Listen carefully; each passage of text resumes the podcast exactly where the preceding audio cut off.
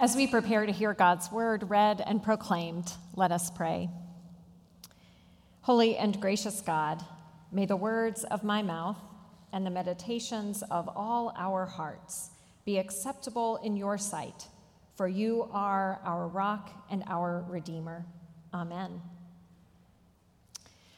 We are in this season after Easter of exploring what it means for us to be apostles, those who are sent out to share the good news of Easter. And as Nicole just explained, our scripture readings today invite us to consider this metaphor of God as the shepherd and us as the sheep. We heard a little bit of Psalm 23 that Nicole just shared with us, and we also sang our first hymn, which was a setting of the 23rd Psalm. In a moment, we'll hear a passage from the very end of the Gospel of John, from chapter 21, which is the third time that the post resurrected Jesus appears to the disciples.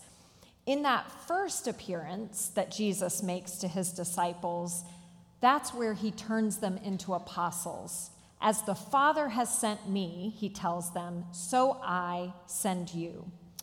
But unfortunately, that pronouncement doesn't really stick. The disciples don't seem to know what it means to be sent, and they actually don't seem to want to be sent out anyway. They wanted things to go back to the way they were before Jesus died, where they were the disciples who could sit and listen, and he would teach them and guide them. So instead of going out and sharing the good news, they eventually decide to go back to what they did before they ever met Jesus fishing. So they go out on a boat onto the water and they spend a whole night fishing, fishing and they catch nothing. Then a man on the shore calls out to them to put their nets on the other side of the boat, which they do, and suddenly the nets are bursting with fish. That's when Peter realizes that the man on the shore must be Jesus. He swims to shore, the rest of the disciples come in. Jesus has a fire going, he feeds them breakfast. And that's where we pick up today's reading, which comes from John 21, verses 15 through 19. You can follow along in your Pew Bibles if you like on page 109, or if you're watching online on the screen. When they had finished breakfast, Jesus said to Simon Peter, Simon, son of John, do you love me more than these? He said to him, Yes, Lord, you know that I love you. Jesus said to him, Feed my lambs. A second time he said to him, Simon, son of John, do you love me? He said to him, Yes, Lord, you know that I love you. Jesus said to him, Tend my sheep. He said to him the third time, Simon, son of John, do you love me? Peter felt hurt because he said to him the third time, Do you love me? And he said to him, Lord, you know everything. You know that I love you. Jesus said to him, Feed my sheep. Very truly, I tell you, when you were younger, you used to fasten your own belt and go wherever you wished. But when you grow old, you will stretch out your hands, and someone else will fasten a belt around you and take you where you do not wish to go. He said this to indicate the kind of death by which he would glorify God. After this, Jesus said to him, Follow me. This is the word of the Lord. Thanks be to God. One summer during seminary, I worked as a student chaplain in a hospital in Pennsylvania. My training required me to carry a pager in case there was an emergency. Anybody remember what a pager is? Those things we used to carry around to contact us when we were away from our landlines? Well, one day the pager went off and summoned me to the intensive care unit where I discovered a family gathered around the bed of their dying husband and father. I introduced myself as the chaplain, and the wife immediately said to me, Please, could you say the 23rd Psalm for us? It's his favorite. Now, I was raised in a Presbyterian church, and I had one year of seminary under my belt at this point, but it was a Presbyterian seminary, which meant there was a lot more emphasis on theology and church history and reading the Bible in Greek and Hebrew than in memorizing Bible verses. This was long before smartphones and Bible apps, and it just hadn't occurred to me yet that I should probably be carrying around a pocket Bible. I really wasn't sure whether I could do what she had asked me to do, but I had to try. So I began The Lord is my shepherd, I shall not want. And to my surprise, the rest of the psalm tumbled out more or less. I definitely didn't get every word right, and I completely left out the paths of righteousness, but it was close enough that it seemed to give this family some small comfort. Psalm 23 is one of those cultural touchstones many of us learn without even realizing it.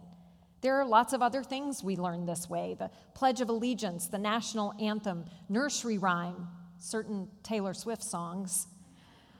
Often we learn these things before we even understand what we're saying, and Psalm 23 is no exception. But as we read it, it should come as no surprise that it is often the first scripture requested when death lurks on our doorstep or when we're planning for the funeral.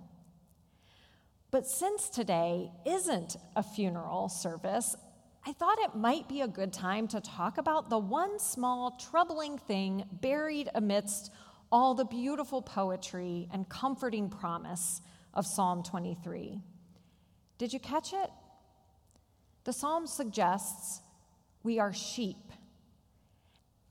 And that's not a particularly flattering comparison. It turns out that sheep are not the smartest animals around. In fact, they are some of the dumbest. We might think pigs are the dirtiest animals in the barnyard, but they have nothing on sheep. In fact, one of the only things sheep have going for them, as Nicole pointed out, is their incredibly selective hearing. They know and respond to the sound of their own shepherd's voice. In places where there are lots of sheep, I remember seeing shepherds and flocks of sheep when I lived in Northern Ireland for a year. Different flocks can mix and mingle in one place because when a shepherd gives his unique call, all the sheep that belong to him withdraw from the crowd and follow him. It's fortunate that sheep have such good hearing because they have terrible eyesight. They can only see about six feet in front of their faces, which is probably why they need a shepherd in the first place, because they are constantly getting lost.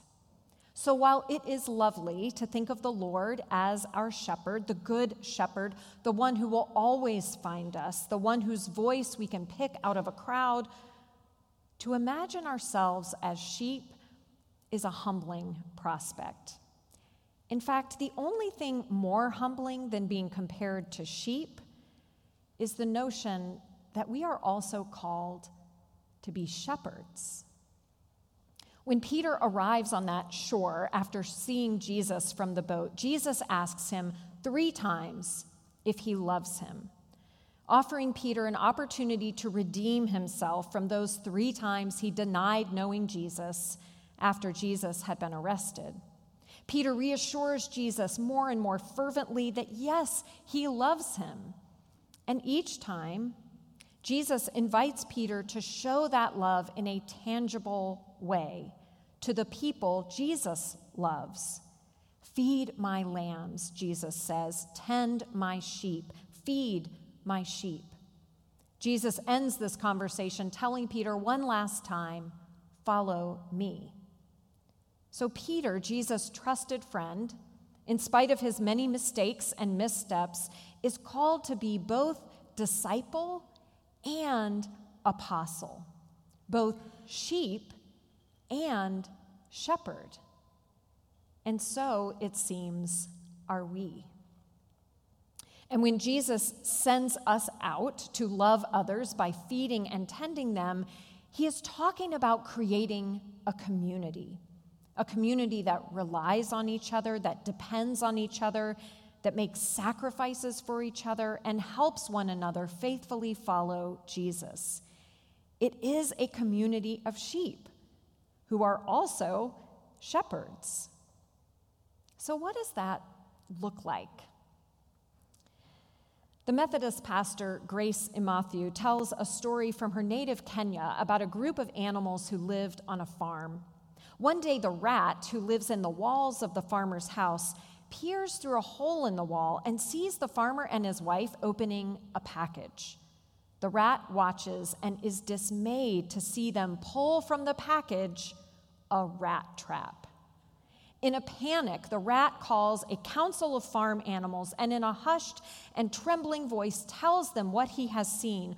Over and over, he repeats, There's a rat trap in the house. The cow listens. The goat and chicken listen.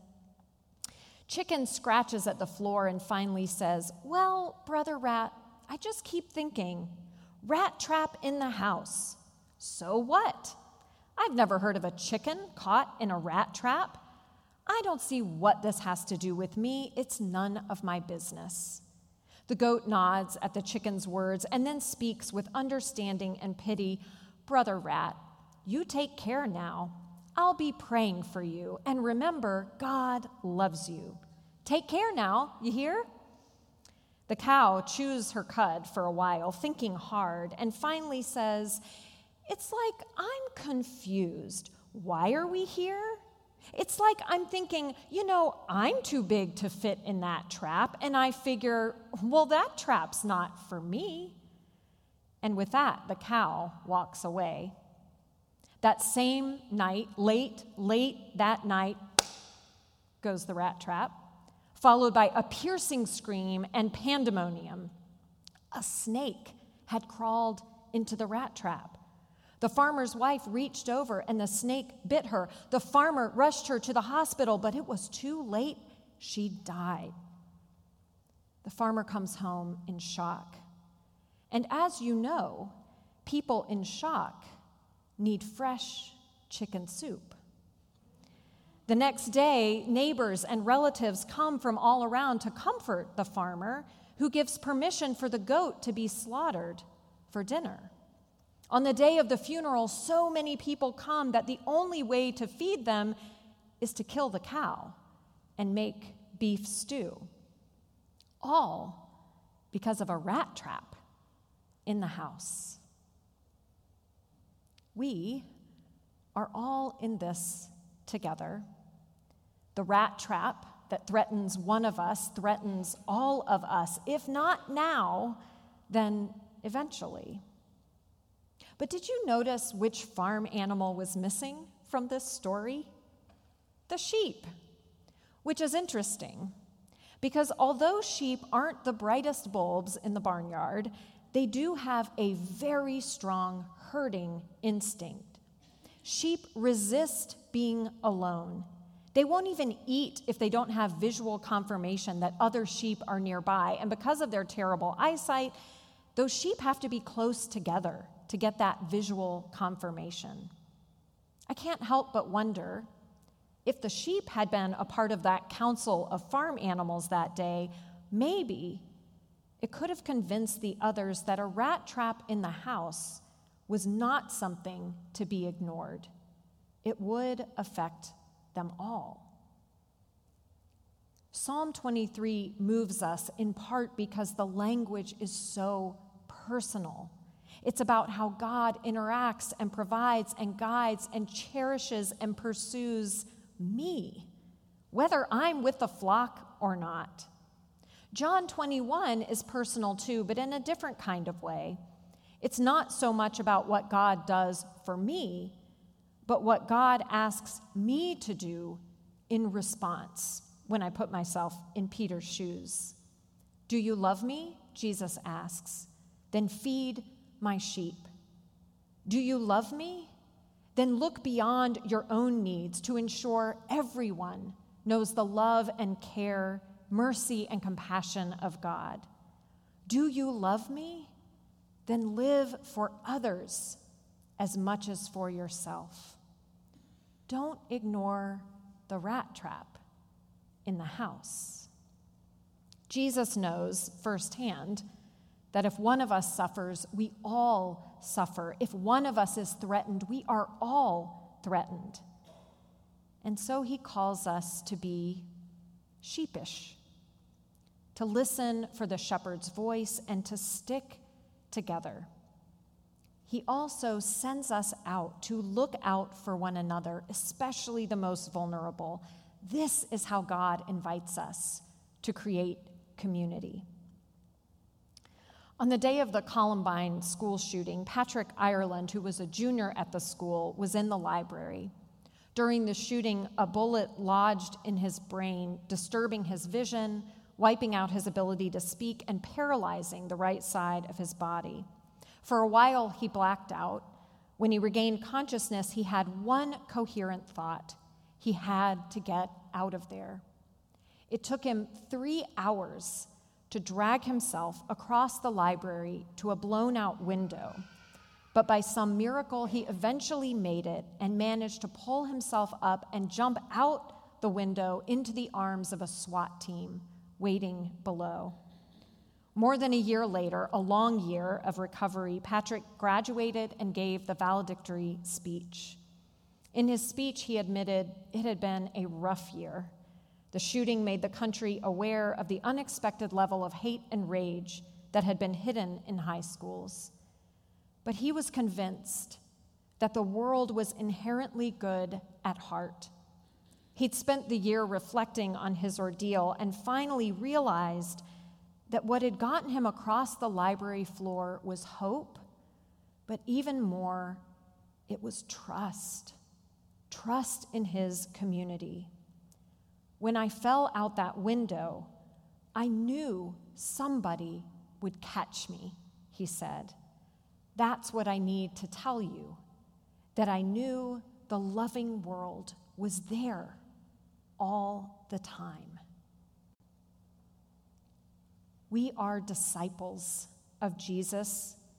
Jesus, who came to show us what God's compassion and presence looks like and we are apostles of the risen Lord, sent to share that compassion and presence.